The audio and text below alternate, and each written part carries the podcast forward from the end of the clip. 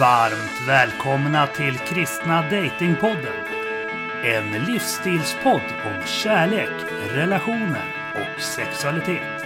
Med mig, P.O. Flodström, och mina båda kollegor Silla Eriksson och Lars Gunther. Podden presenteras i samarbete med kristendate.se. Välkomna till Kristna Datingpodden. Det här är sommarspecial på riktigt. Jag och Silla sitter här i samma rum för första gången sen typ första gången vi träffades. i Ja, faktiskt. Ja. Det känns jättekul PH att Ja. sitta live här med dig. Ja. Titta varandra i ögonen. Det Exakt. känns jättekul. Ja, då kan jag inte avbryta dig hela tiden som jag brukar göra. Precis, exakt. Och vi har bytt ut eh, vår gode vän Gunther mot... Eh, vi, har, vi har bytt upp oss. Ja, vi Skulle de säga precis, Vi har inom- levlat upp Ja, vi har, vi har levlat upp. Vi har, vi har fått tag på en biskop. ja. Eh, P.O. Byrskog, regional kyrkoledare inom Equmeniakyrkan. Hejsan hejsan. Fast visst blir det så att Lars outranks ju nu när han kommer i kyrkostyrelsen för Equmeniakyrkan? Ja det, är- ja, det är en bra fråga. Hur är det? Du är glada kollegor i alla fall. Och inte nog med det, Silla du har haft en intensiv vecka. Verkligen. Ja. Det har varit väldigt mycket debatterande. Jag tröttnade till slut på att du fick all uppmärksamhet. Så jag skrev en eh, artikel i Proletären, men det är ingen som bryr sig. Medan du, så här, vad är det, 500 unika delningar nu? Är det så mycket? Ja. Eh, Jag kanske inte själv gå in och kolla det där. Det är du som har kollat. ja, men det är för att du inte prenumererar. Jag vet. 10 kronor bara för en månad. Ja, men jag vet. Jag, jag ska slå till på det här, absolut. Ja. Mm, mm. Är det sponsrat? Nej, men vi kanske... Ibland skulle man kunna tro det med tanke på att vi fick en hel nyhetsartikel om Sillas bröst en gång. Så... Men... Hur länge du leva kvar? Ja. Men en av dem som eh, gick i replik med dig, han sitter ju också här. Precis. Mika Fröxelius. Exakt. Och det får man bara heta ifall man är adlig, eller hur? Oh ja, el, alla Elius-namn får man inte ta till sig efterhand. Och det är ditt främsta raggningstips har jag fått för mig. Att ha ett unikt efternamn som tjejerna vill ha. Oh ja, oh ja. Ja. Men Silla, visst går du på det lite grann? Alltså så här, du, ja men du smakar på namnet så här. Ja, men- Silla Andersson, Silla Ja, Pettersson, Silla jag- Svensson. Ja, men det är så att jag har världens tråkigaste efternamn P.O. Eriksson. Ja. Alla har lite kul kan det bli. Det kan bli mycket roligare än så. Ja, Jag framförallt när man är från Finland. Då tänker jag Ja. att man ska heta Hot eller Tutte. Ah, nej, ja, men det är inget sånt. Mitte eller? Eriksson, är så grått och Svensson som det kan bli. Då skulle jag hellre, hellre heta Fryxelius faktiskt. Ah. Oj, oj, Men du har ju, sex, oj. men du har ju 15 bröder! Mika, du har 15 bröder. Nej, jag, jag, har, jag har nio bröder. Nio bröder. Nio bröder, och sex du är inne, systrar. Och du är inne på lammkött just nu. Är det, är det, någon, är det någon lillebror? Ah, Det, nej, det, jag är yngst och eh, jag har bara en fri eh, äldre bror. Hur gammal är han? Uh, uff, vad blir det? Det är så svårt att hålla koll på 15 syskon. Eh, eh, han är väl eh, 34 eller 35 nu tror jag. Ja, men det är perfekt. Ja, men det... Fix. Ja. Ja. Silla Fixelius. Jag gillar det. Ja. Vi får ta det i nästa Ja. Silla Bright to Beat Ja, 2020. exakt. Ja. Och eh, inte nog med det, vi har ju PK-panelen här. Martin, Andreas Hårsmar och Kristoffer Remar. Hej, vi är här också. Hallå. Ja, vi är lite välkomna. bisittare här idag. Vi har inte varit med och debatterat eh, varken Sillas bröst eller sex för äktenskapet. Nej, och jag är förvånad Martin, för att du brukar ju inte backa för en debatt så. Nej, men jag skrev eh, inne på Facebook på din, jag refererade till några bibelverser. Jag tyckte att det räckte. Jo, han har varit med på ett hörn på debatten här faktiskt. Han var det? Mm, Ja, visst. Jag har även skrivit eh, ett annat svar. När eh, det var Mika och Silla var min, inne i diskussionen där på Facebook. Då skrev jag också, detta tycker inte Mika, detta tycker Paulus. Skrev jag också. Så det är de två. Det, han kan ha tagit min sida lite grann helt enkelt. Fast, fast inte min sida då, utan Paulus sida. Ja, så jag har inte varit så inblandad. Ja. Liksom, du, du kommer in och lägger lite så här glödande kol. Samla glödande kol på folks huvuden eller vad, vad finns det? Kryper snabbt tillbaka. Ja. Det är synd att vi inte lyckades få hit Anton. Då hade vi liksom haft hela trojkan precis. samlad. Ja, eller hur. Verkligen. Han Han ska- ska... med alla som har kört repliker på det borde egentligen ha suttit här. Ja, fast jag känner ju bara Anton utöver Mika Ja. och de som har svarat dig. Eller Anette är bekant Ja, med. just Ja. det. Det var så kul att vi fick in två repliker från tjejer idag. Ja. Vi sa det. Det var. Men överhuvudtaget så har det Mm. varit ett helt Mm. överväldigande respons. Ja, jag trodde aldrig att det skulle vara så mycket respons faktiskt. Mycket är vi uppe i det? Det är sex stycken eller? Ja, och sen en nyhetsartikel Ja, av, just eh, med Mattias Sannehed och hans fru. Sennehed. Ja, just det. Den läste Ja. jag faktiskt. Och hans replik var också lite grann som Antons. Mm. Så att de tycker ju ungefär som Mm. vi. Bara att Ja, de men jag går in tror, från jag andra tror ju nyanser. egentligen att vi alla tycker ganska lika. Sen kan jag känna att man har kanske missförstått mig lite grann i artikeln där Mm. faktiskt. Men jag ska ju få min slutreplik på fredag så då får jag liksom reda ut allt det här. Ja, och imorgon så ska vi göra upp i den tävling som egentligen betyder någonting mellan dig och Mika. eh, vi här under teologhelgen ska ju dela upp oss i Team Mika och Team Silla och sen köra kubbturnering, bäst av tre. Ah, just Mm. det. Okej, okej, okej. Yes. Vem delar lagen? Får jag dela lagen här?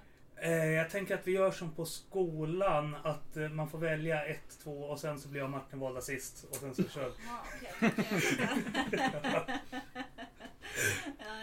Men eftersom det är Team Silla och Team Mika då så kan, kan ju du få börja. Det liksom. ja, Damerna först. Ja, du leder alltså, du är uppe i... och du leder. Det är ja, du är uppe i vad var det, 460 unika delningar nu. Mika tar upp i 240. 240. Ja, å andra sidan så har hon lite försprång på jag mig några dagar. Ja, jag kan få upp extra pluspoäng där för att jag kan hålla med. Det var fler som höll med mig. ah, vi får gå in och kolla på den. Det var någon som höll på mig. Det är 50% kan Jag ska kolla nu. Eh, 49 mot 47 tror jag. Jag ska titta direkt här. Det är fler som är osäkra på din artikel. De som röstar på mm. Mikas, de har mer tydliga liksom, antingen så hatar de eller älskar den. Liksom. Detta går tyvärr inte att se nu för Jag kan hålla med om att jag var ju lite otydlig också med artikeln faktiskt. Ja, jag tycker. Det- Sillas artikel har nu hamnat under betalvägg. Det har den legat hela tiden. Men Nej. jag har ju kunnat läsa den och jag har ingen... Grejen är att det där beror lite grann på länken har jag lagt märke till. Att ibland när man trycker på en länk från en viss person som har länkat den på något sätt så kommer man in. För att jag har inte kommit åt min artikel alltid. Men ifall jag kommer åt den via en länk på Facebook som jag delade, då kom jag in och kunde läsa den. Samma sak med Sillas artikel. Men sen försökte jag komma åt mig via min mobil och då var den bakom betalvägg. Då kunde jag Ja, inte se jag har den. Så jag, jag har mycket sådana problem. Så. Vi får fråga våra vänner på dagen om hur de har tänkt det. För att Oh, ja. förr, förr var det ju så att ifall du delade en artikel från dagen på Facebook så kunde de som gick in på den länken läsa den. De hade en så kallad mjuk betalvägg. Mm. Och sen ifall du klickade in dig på mer än fem premiumartiklar inom intervallen av ett visst antal dagar. Då dök det upp att äh, men nu har du läst tillräckligt gratis, nu får du betala.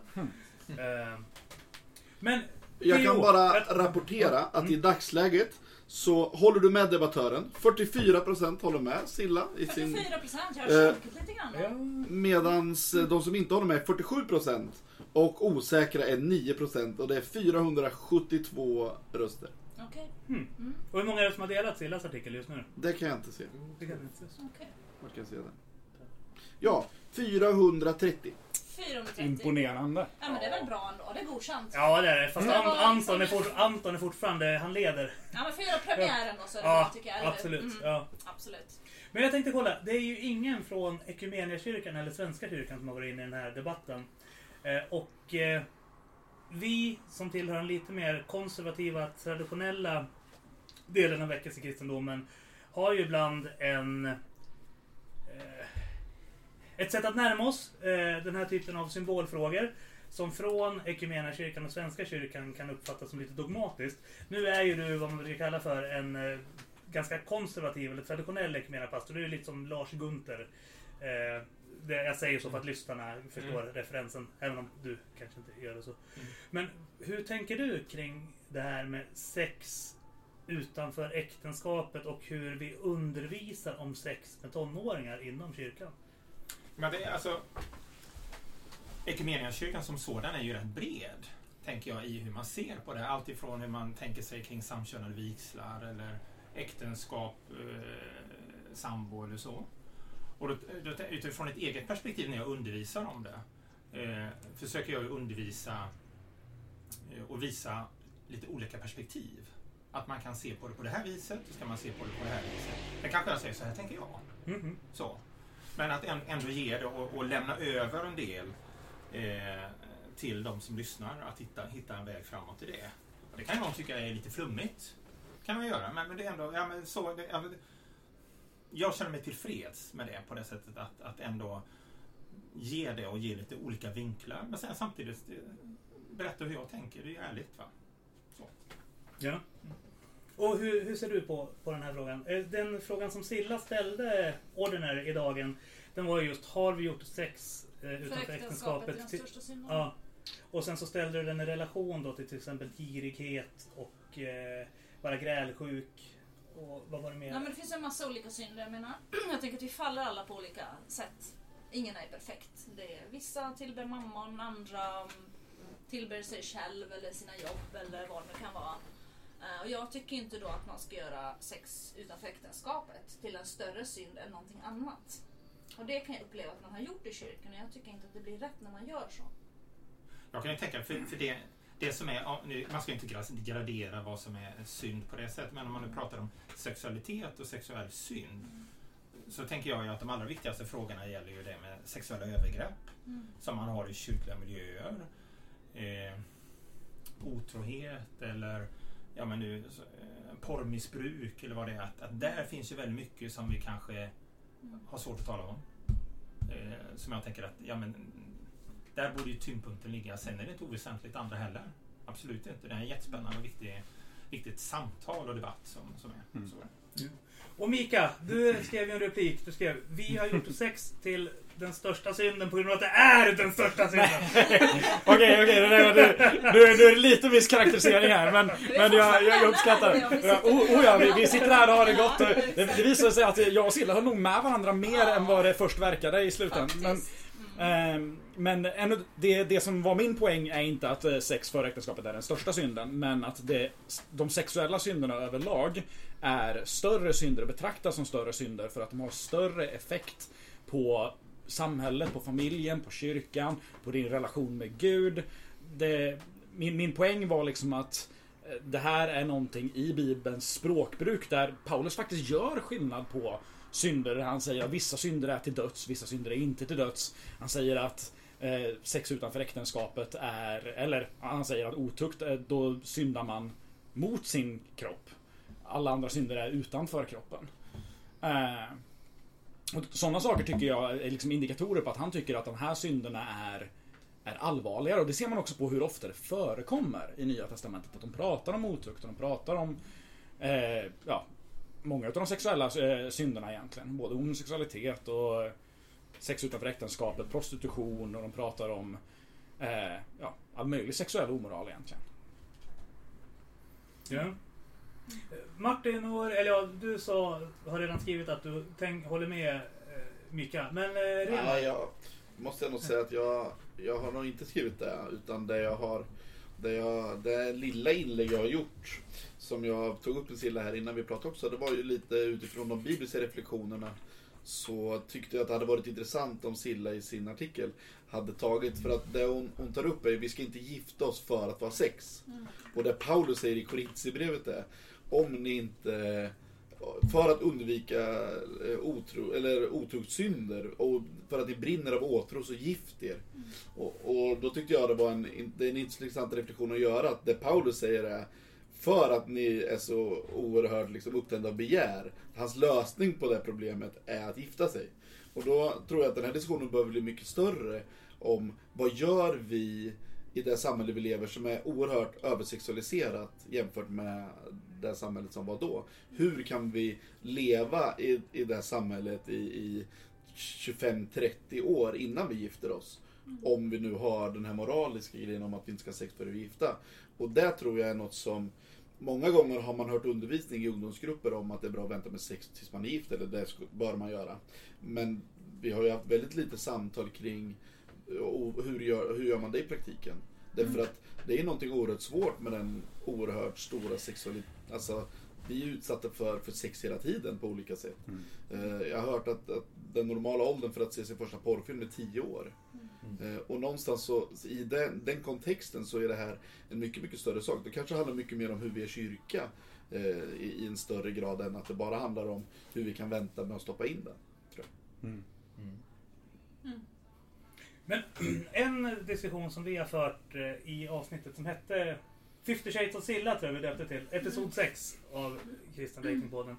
Det var just hur definierar vi vad som är sex och vad anser Bibeln är sex? Eh, för att i, i den här diskussionen eh, så brukar det ibland då tas upp att ja, men sex enligt Bibelns definition är penetrationssex som kan leda till en graviditet.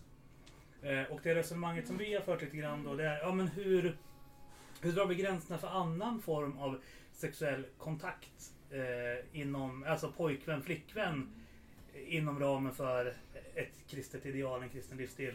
Mm. Byrskog, vad, vad säger du? Vi har pratat till exempel om en tungkyssar, eh, petting, oralsex. Alltså så här. Eh, Gunther hade någon idé om att man skulle undvika att ta händerna där man har bikini. Ja, typ. Mm. Ja, det, det, det där var ju bra. Du är tonårsförälder så jag tänker... Ja, nej, men jag, jag tänker överhuvudtaget, ja, men du tar ett... ett eh, ja, men, eh, det är väl bra att ha koll på vad man har i händerna. Om, jag menar, vill man vänta med sex tills man gift sig, då får man ju vara lite försiktig vad man har sina händer. Så att man kan liksom eh, säga stopp lite lagom. Så är det ju. Det tänker jag. Ja. Sen vad det är, alltså jag, jag, jag tycker man ska inte gå in och de- detaljera och, och det måste vara upp till de människorna att det är viktigt att man pratar med varandra. Mm. Det är också det, jag menar, om, om man nu bestämmer sig för att, att vi, vi, vi, vi, vi ska ha sex med varandra, nej fel, om vi ska ha, ha, ha, vänta, ja, men Mm. då måste man ju prata om det och vad gör, tänker vi då? Mm. Och till och med de som då inte gör det utan säger men vi, vi smygbörjar lite här så Mm. behöver man ändå prata om vad är det vi ger oss in i nu? Mm. Så att det inte är att man kommer in med, med olika, men det, det här var ju bara lite kul förströelse för mig. Eller liksom så, och den andra är jätte, att, att man ändå, det är viktigt att man för samtal, att man har varsamhet Ja. om varandra. Och tänker efter lite för det är inte så lätt kanske att hinna, ja, men, men att man gör det. Därför är det ju bra att, att det får ta tid. Va? Ja. ja, för att sex oavsett om det är liksom penetrationssex eller om det är mys eller om det är oralsex är ju någonting som binder samman. Eller, nu hade ju Niklas Ferroli gått på en angry rant insåg jag. Jag, hör, jag, hörde, jag hörde hur han började skrika i mitt huvud. Ja, Ja, han det är hade lite problem inom Mm. familjen. Annars Mm. han hade önskat att han hade varit här. Eh, Vad hade han sagt då? han hade ju sagt att nu, pratar, nu pratar du skit. skulle han ha sagt. Eh, Men för det jag höll på att säga var att jag tänkte mig att sex binder samman människor och gör att man känner en, en ökad närhet. Och att eh, man liksom binds samman, li, li, li, limmas samman. Mm. Och att, och att den känslan uppstår även vid oralsex. Jag har svårt att liksom så här intellektuellt i alla fall särskilja den känslomässiga bindningen mellan olika former av sex. Så. Mm. Mm. Ehm, sen finns det ju som sagt en del biologer eller så här medicinmänniskor som menar att just vid penetrationssexakten så skapas speciella kemiska reaktioner. Att när penisen stöter in i äggstockarna så utsöndras ett visst liksom, kemiskt reaktion mot hjärnan. Och att spermierna innehåller en viss kemi som hos kvinnan skapar lyckokänslor, lyckorus och, och att det liksom bidrar till den här kemiska bindningen. Men jag tänker så är det Vi utsöndrar lyckokänslor även av att så här, om vi klappar varandra. eller Liksom så här, en hund till- Dopaminutsöndring Ja, dopaminutsöndring. Till Mm. exempel Penny nu. Mm. Hon blir jätte... Dopamin, P.O. Byrskog, min namne, sitter och klappar den och Penny ser ut som hon njuter i fulla drag. Och det är för att hon eh, liksom får en kemisk reaktion på att han klappar. Och Ja, men all form av beröring gör ju att vi får en dopaminutsöndring. Ja. Absolut. Samma sak när vi tränar också, fysisk Ja. aktivitet. Likadant. Och beröring behöver vi ju. Ja, och det är speciellt precis. uppenbart i den här tiden när det är Corona med en del Mm. människor som, som lever ensamma. Mm. Och där man inte får ge en kram då. Att det är, vi, vi, Mm. som människor behöver ju detta. Det är något gott. Mm. Mm. Jag tänker att det här också handlar om överlåtelserelation. Att eh, om du eh, är i början av ett förhållande så jag tänker att det här också kan eskalera ut i, ifrån eh, närheten till, till äktenskapet. Att det fysiska eh, Eh, är ju, för, som jag tänker i alla fall, så är den, det man gör när man lär känna varandra in och jag tror att den, den normala tanken, eller den tanken som jag tycker är sund, det är att när du går in i en relation så har man ändå en tanke på att det här skulle kunna vara en livslång relation. Det är inget vi bara leker med. Eh, därför att så tror jag inte att, att Gud har tänkt eh, oss. Att vi bara ta, leker med varandra. Utan går man in i en relation när man är i vux, alltså någon form av vuxen ålder i alla fall. Då tänker man att det här kan leda till en livslång relation. Och, och då tänker jag att ju, närmare varandra man kommer utifrån känslomässigt då, som inte handlar bara om det fysiska, ju, ju mer fysisk kan man bli utifrån att man har en överlåtelse till eh, någon slags slutdestination. Eh, sen exakt vad det innebär tror jag är olika gränser för olika, men det handlar ju om någon slags överlåtelse i alla fall till varandra. Jag håller på att läsa en bok nu som är väldigt bra faktiskt. Jag håller faktiskt faktiskt på med en bok nu. Jag har ju snöat in mig. Jag ska läsa in mig på det här med sex och äktenskap och relationer. Så jag har beställt en massa böcker nu som har på det här temat. Så nu har jag faktiskt hållit på och läst en bok som heter The Good Girls Guide to Great Sex. Och den har fått väldigt bra. Och de menar i ett ställe på boken där att man liksom ska investera emotionally, spiritually, physically och commitment. Och att alla de här staplarna liksom ska liksom man kan inte investera jättemycket liksom fysiskt och sen eh, emotionally kanske här nere utan att man ska försöka investera lika mycket hela tiden på de här fyra. Och det tycker jag liksom ändå känns som en väldigt sund tanke. För oftast kan det ju kännas, tycker jag, som att man fysiskt liksom, och någon som jag är ganska fysiskt lagd sådär att man, ja men den går väldigt högt och sen hänger de andra, andra staplarna kanske inte riktigt med. Så att man försöker tänka på att man behöver ha de här liksom, fyra grejerna i en relation. Att man investerar lika mycket liksom, hela tiden på något vis. Så att de här staplarna är ganska jämna så att inte liksom en skjuter i höjden. Vilka fyra var det? Uh, physically, Fysiskt? spiritually, Själsligt? emotionally och commitment. Ah, okej. Jag håller, på, jag, håller på, jag håller på med en studie på Bibeln idag och där pratar vi Mm. om att den kristna tron bygger på tre ben. Kognitiva, emotionella och sociala. Så jag Just det. tänkte lite grann Ja, kopplingen ja, där precis. ifall Mm. alla relationer i grunden utgår från Mm. samma, samma ben. Så. Just Men vi har fått eh, en till gäst här i podden. Ja. Helt plötsligt så bara knackade det på dörren och ingen mindre än Emil Åman. Yes! Emil, vill du presentera dig själv lite kort? Ja, Emil Åman heter jag. eh, Bor i Borlänge. Har varit väl kyrkligt aktiv sedan jag blev tonåring när jag kom med i kyrkan. Eh, vart- Började med en ny klass nämligen. Då fick jag träffa en ny kompis där som tog med mig till kyrkan. Så på den vägen är det för mig. Ja. Ja. Läser du tidningen Dagen någonting? Ja, läser Dagen gör jag. Har du följt, är idag också. har du följt med opinion? Ja, lite grann. Jag får ju också via telefonen. Det är det mest man läser. Man tidningen in i sig läser man inte pappersvarianten. Jag har läst lite grann har jag gjort. Ja. Eh, har du läst någonting om replikskiftet mellan Silla och Mika den här gångna veckan? Nej, inte den här gången veckan. Jag tror- Jag jag... Näst sista ni skrev tror jag. Det du skrev sist tror jag. Silla. Just det, ja, men det var förra Ja, torsdagen. första Mm. torsdagen. Ja, Mm. det har jag läst. Ja. Eh, du eh, jobbar ju inom skolvärlden så du träffar mycket tonåringar dagligen. Ja, jag har för sig jobbar jag med de yngre barnen upp till årskurs 6 då. Okej, ja, då är det inte så så mycket sexsnack. Nej. Nej, men man får ändå hålla i sexualundervisning ibland. Det var några år sedan nu sist, men det är ganska intressant ändå att se. Jag hade en tjej och killsnack då, där de fick skriva frågor till mig.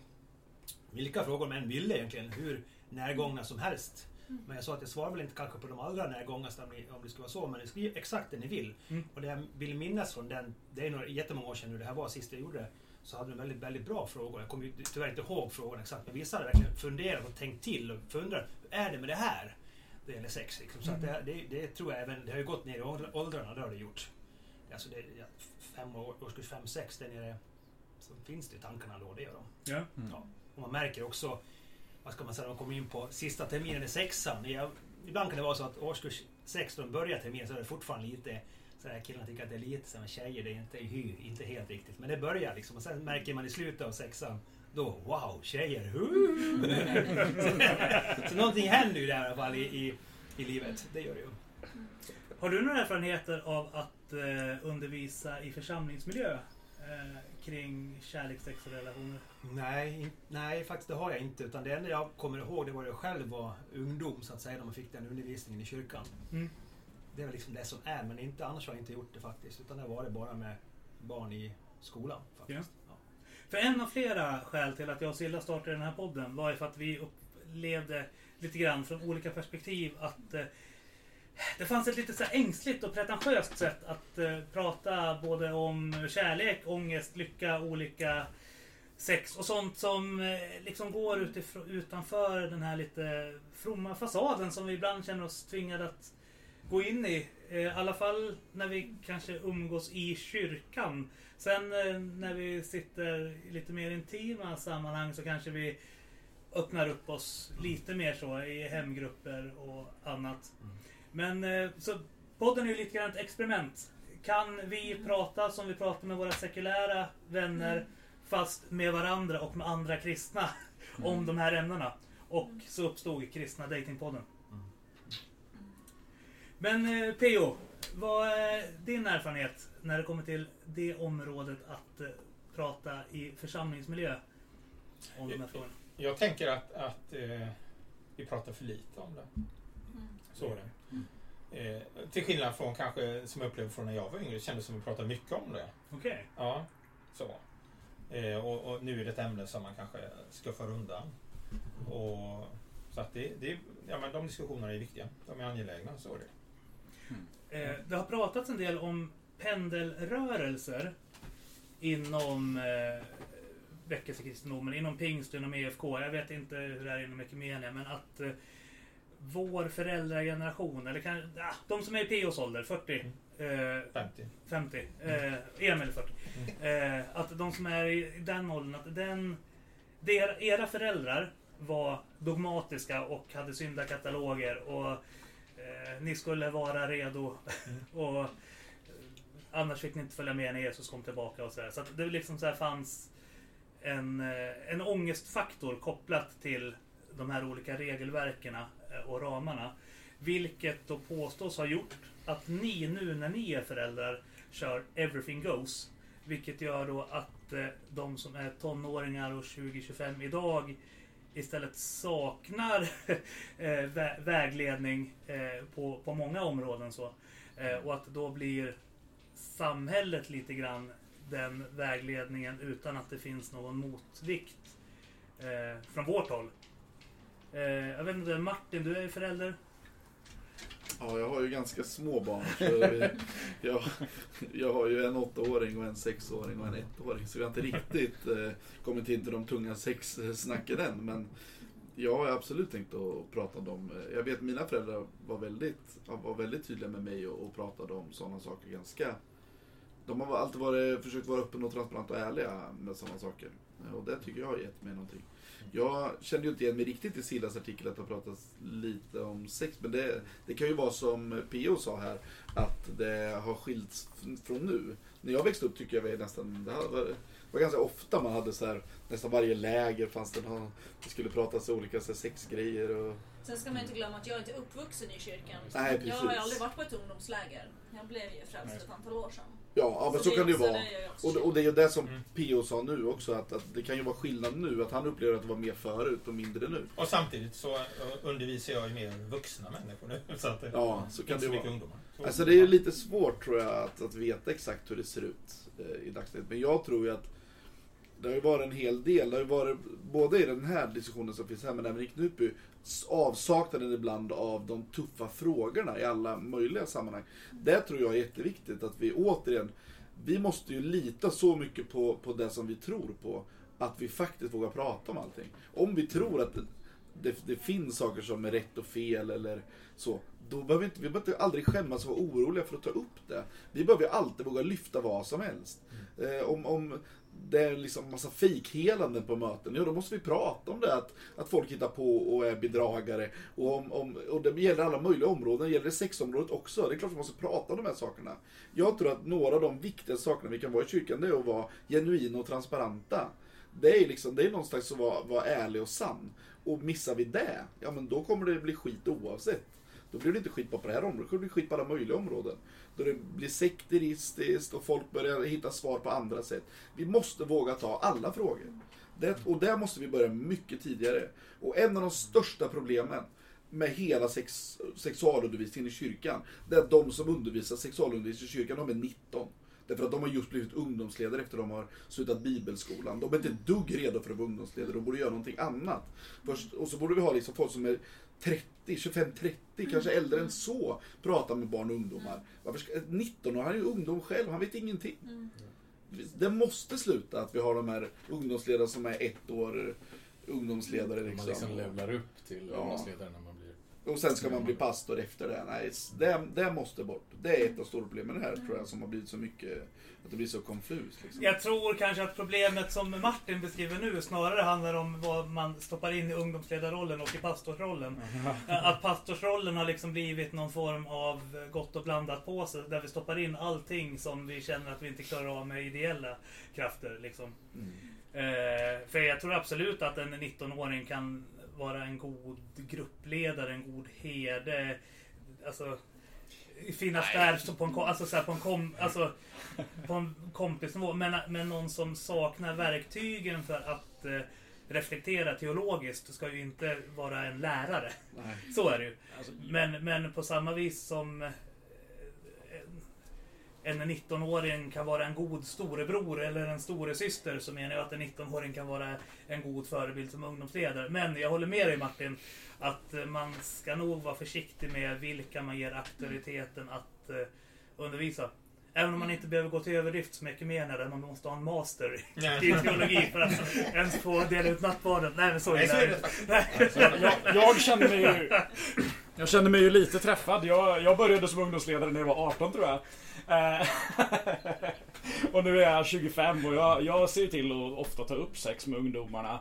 eh, För att jag vet att det är så stora delar av andra kyrkan som inte, inte pratar om det och inte heller pratar om det på ett bara naturligt sätt. Jag brukar göra precis det som du berättade om att du gör i skolan. Att jag ber ungdomarna skriva på lappar frågor. Och så får de lämna in och så får de svara och säga hur personliga som helst. Och jag, jag sätter inte riktigt samma gräns utan jag säger liksom, nej men ni får fråga mig precis vad som helst. Och ibland så frågar de mig vad jag har haft för upplevelser och då svarar jag helt ärligt.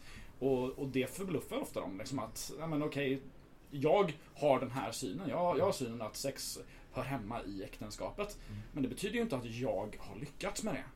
Det betyder ju inte att jag inte har, alltså jag är stenhårt emot porr. Det betyder inte att jag aldrig har kollat på porr.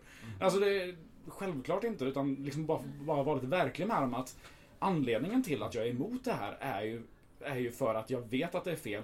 Och ibland så behöver man veta det av erfarenhet och ibland så vet jag det. Jag vet det både av skriften men jag vet det också av de sakerna jag har upplevt och varit med om. Eh, som jag inte borde ha varit med om, som jag inte borde ha gjort. Jag önskar att de inte gör samma misstag. Eh, och att ha den visa konversationen med dem och bolla med dem, som- som ni säger, att inte dra de här hårda hårda dogmatiska reglerna nödvändigtvis. Det finns ju några regler som jag tycker man ska dra, de som är tydliga i Bibeln. Inte sex utanför äktenskapet, men att dra en hård regel gällandes, ja, ska man kyssas eller tungkyssas? Det tror inte jag är sunt, men däremot så tror jag det är väldigt vettigt att sitta och diskutera med dem. Vad tror ni händer när ni tungkysser varandra? Vad tror ni händer när stora delar utav ert förhållande handlar om att sitta i en soffa och pussas, men inte att prata om vilka ni faktiskt är och lära känna varandra? Hur blir det sen när ni gifter er, när det enda ni har gjort under hela er eh, datingperiod är att ni har haft sex med varandra, eller ni har hånglat med varandra, eller ni har haft oralsex, eller vad det nu än är. Och ni har egentligen inte lärt känna varandra överhuvudtaget. Eh, och, och där så skulle jag ju ge till ungdomarna och liksom till exempel tagit även från mina förhållanden som jag har haft i mitt förflutna och påpeka att de relationerna där jag har lärt känna personen bäst och snabbast är de relationerna där vi har varit minst fysiska. Där vi har varit liksom, jag dejtade till och med en tjej som eh, var från, jag tror, messianskt judiskt sammanhang som de, hon tyckte inte att det var okej att kyssas innan man gifte sig. Och det, det tyckte jag, det var, det var extremt för mig liksom. Jag, jag, jag hade tänkt såhär, men okej, bikinigränsen och sådär, det hade jag haft med innan. Liksom. på Ja, oj, oj, oj, ja. men, men att, att inte kyssas innan, oj hjälp. Eh, ehm, det var ju intressant. Eh, men ja, jag bara körde ju på på det. Man kan ju inte kyssa någon som inte tycker det är okej att kyssa henne liksom. L- lite, lite eh, gentleman får man väl vara. och, och vettig och inte hemsk människa. Eh, men där så lärde jag mig, liksom, jag fick med mig väldigt mycket i, i det förhållandet. Att det var liksom det var så vackert och efteråt också. Framförallt en av sakerna som jag har tänkt på mest i efterhand. Är att på grund av att vi inte gjorde de här, när vi gjorde slut sen. Det var jättesmärtsamt, det var jobbigt känslomässigt liksom. Men, men nu i efterhand, jag ångrar inte någonting vi gjorde i det förhållandet. Jag ångrar inte en enda bit utav det. Och det har inte jag känt om typ något av mina andra förhållanden där man har gjort alla de här sakerna. För att jag önskade liksom att vi inte hade varit så nära varandra i, i efterhand. För att nej, men det här var inte den personen jag ville dela livet med. Eh, så att det, det är en sån sak som jag kan liksom föra vidare till mina ungdomar och liksom ge dem som en livsvishet eller en livserfarenhet. Att bevara era hjärtan. Det här påverkar allt.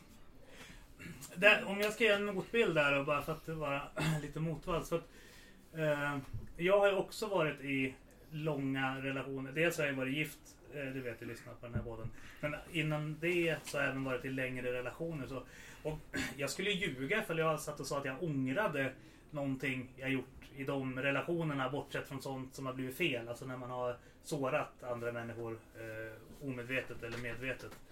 Och att relationen har liksom blivit infekterad och destruktiv. Men jag skulle inte säga att jag ångrar stunder av närhet och passion och kärlek bara för att det inte varade livet ut. För att jag menar att det fanns ett värde i den kärleken och den passionen där och då ändå. Silla, du har också varit i längre relationer. Mm. Ja. Mm, precis, som ja, hur tänker du kring... Alltså grejen är att sen jag blev kristen har inte jag haft någon lång relation egentligen. Så att jag tänker, jag skulle nog tänka annorlunda kring det idag. Jag märker att jag formas ganska mycket i det där liksom också. Ju mer jag läser och ju mer jag lär mig, ju människor jag möter. Jag märker att jag formas jättemycket i det där. Så jag tror att jag tänker ganska annorlunda kring det nu än vad jag gjorde förut faktiskt. Um, Alltså jag kan bli ganska inspirerad faktiskt liksom av det här. Nej, men nu kan jag tänka mig att träffa någon så här, nej men alltså jag kan liksom tycka ändå så här att det känns väldigt sunt liksom att nej men vi, vi ska inte hoppa i säng. Så kan jag verkligen känna. Alltså, jag kan verkligen bli inspirerad av det där. Eh, sen tror jag att man är väldigt olika som personer. Man har lättare och svårare. Liksom, så här. Jag är väldigt fysisk som person så jag, jag, jag skulle aldrig klara av det där liksom inte kyssas. Och liksom, för mig är det liksom viktigt med närhet. Liksom, känna att man kan sova tillsammans är jätteviktigt. Jag skulle aldrig kunna vara tillsammans med någon som jag inte känner att jag kan ligga och sova bredvid. Mhm. Det är liksom, för mig är det väldigt viktigt med den närheten. Och all närhet behöver inte heller vara sexuell, tänker Mhm. jag. Liksom. Det är ju så vi pratar om med dopamin, man behöver liksom ha den här liksom mänskliga närheten. Liksom. Alltså jag blir deprimerad om jag inte får det. För mig är det jätte, jätteviktigt. Eh, Så jag tror man är också olika som människor, så, liksom, vad man behöver. För mig är den fysiska närheten jätte, jätteviktig. Sen är det inte jättelätt att hantera det och sätta gränser, det vet jag ju själv också.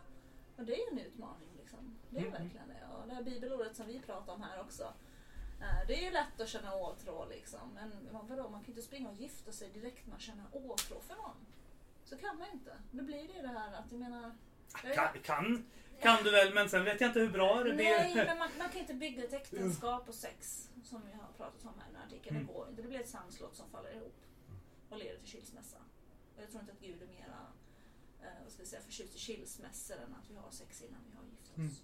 Men sen är det som sagt, vart drar vi den där gränsen för vad som är okej innan vi har gift oss? Och jag, jag är inte helt klar med det här. Jag är Mm. faktiskt inte det. Jag har landat i att nej, men jag tycker att jag ska försöka hålla mig jag ska inte ha sex med min eh, framtida man innan vi gifter oss. Jag kan liksom känna att det är sunt och bra. Jag ska försöka så långt som möjligt hålla mig till det.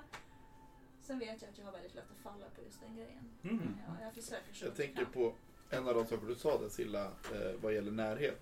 Jag Ja. lyssnade på en munk Mm. eh, som pratade om, om det här och, och som pratade om vikten av närhet i den, eftersom man lever totalt celibat då. Vikten av den närheten och, och hur att vi i kyrkan har, eh, han sa att i kyrkan har man ingen förståelse för, för celibatet. Eh, Utifrån, eh, man tänker att folk som lever i celibat inte har närhet. Och han pratar om vikten av att hitta människor att kunna vara fysiska med utan att det är sexuellt överhuvudtaget.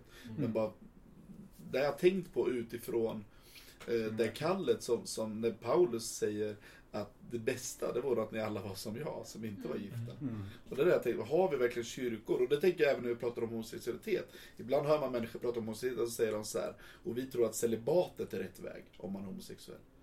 Och så tänker, då brukar jag fråga mig frågan, har vi en struktur för det? För att hjälpa människor, finns det en, har, har vi byggt församlingar och strukturer i församlingarna som hjälper människor att kunna leva i avhållsamhet, kunna leva i celibat om det, om det är det?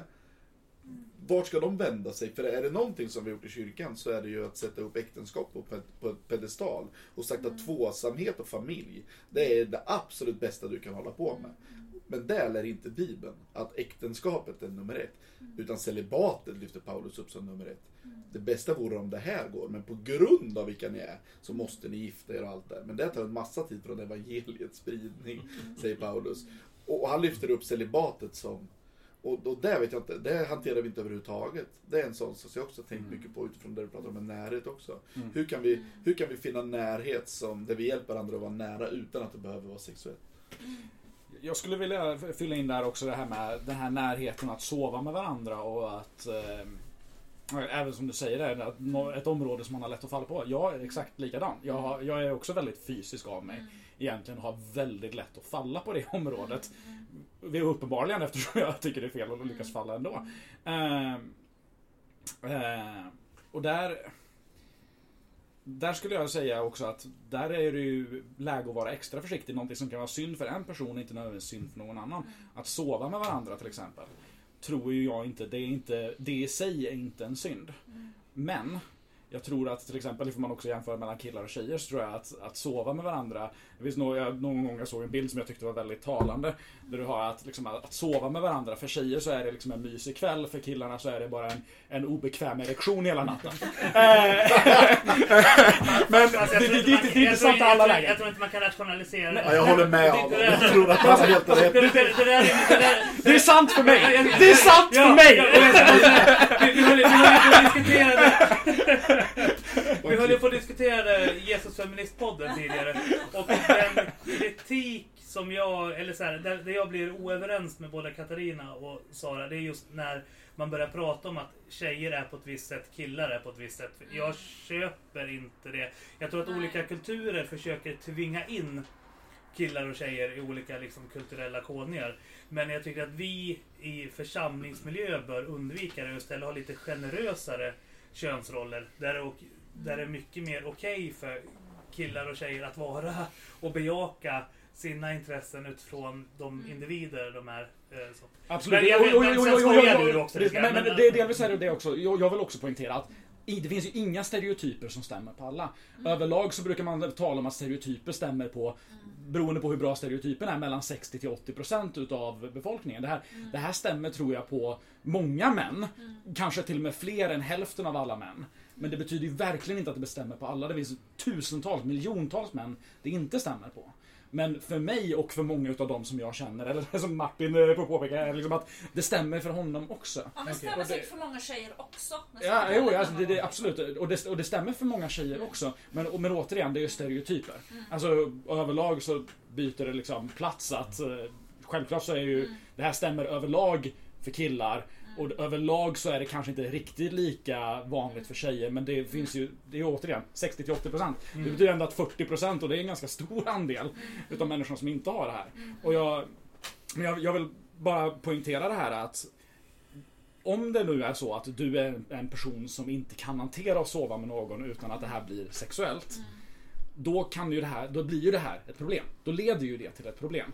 För att då, då kommer det leda dig till nästa steg. Men om du är en sån som kan hantera det så, så kanske det kan vara okej. Men man ska fortfarande vara lite försiktig där och ha lite... Jag tror att ibland så tappar vi det här att ha eh, hänsyn till andra människor, hänsyn till svagare bröder. Vilket exempel sätter jag för andra människor i deras förhållanden? Till exempel jag som ungdomsledare. Ifall jag går iväg och sover med min, med min eh, flickvän eller någonting. Vad sätter jag då för exempel för mina ungdomar? Och de kanske inte kan hantera det. Eller jag skulle inte kunna hantera det. Du har ju Ja, rätt. men jag, jag, jag tycker att för dig som är ungdomsledare, du är en förebild för dina Precis, men jag tror att alla människor är förebilder i någon mån. Oavsett ifall de vet eller inte. Att, att man faktiskt tar ansvar och inser det att hur jag lever mitt liv påverkar också andra ifall andra får reda på det. Och i många fall så får folk reda på en sån sak. Jag har precis sovit hos min pojkvän. Och så k- kollar folk och säger oj, betyder det att ni har haft sex? Och man vet inte om man har haft sex eller ifall det är bara att man har sovit med varandra.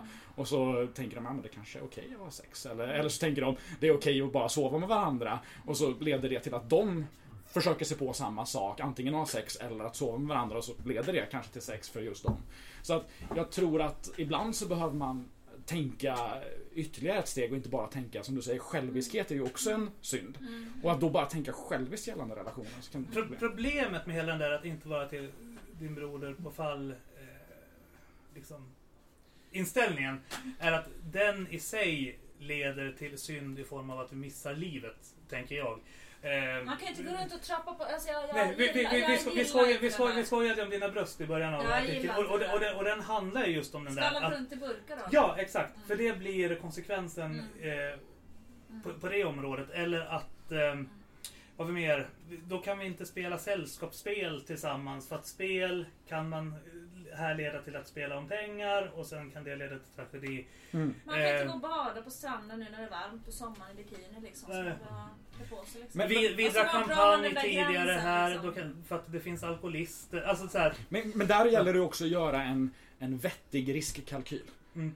Du, du, du får, du får eh, tänka på att till exempel Sitter jag med en alkoholist då dricker inte jag. Sitter jag här och dricker med er som jag vet att ni alla har en okej alkoholsyn och ni drar inte iväg och festar. Eller kommer dricka er berusade. Då är det en helt annan femma. På samma sätt är det ju ifall de du har runt omkring dig, ifall du tror att de har en stor risk att de kommer falla i sexuell synd. Ifall, du, ifall det här liksom påverkar dem, ifall de får reda på det. Så du får ju göra en vettig riskkalkyl. Och, och grejen är att Självklart så betyder inte det att du alltid ska anpassa dig efter hur det påverkar andra. Men, men att inte ta hänsyn till det alls.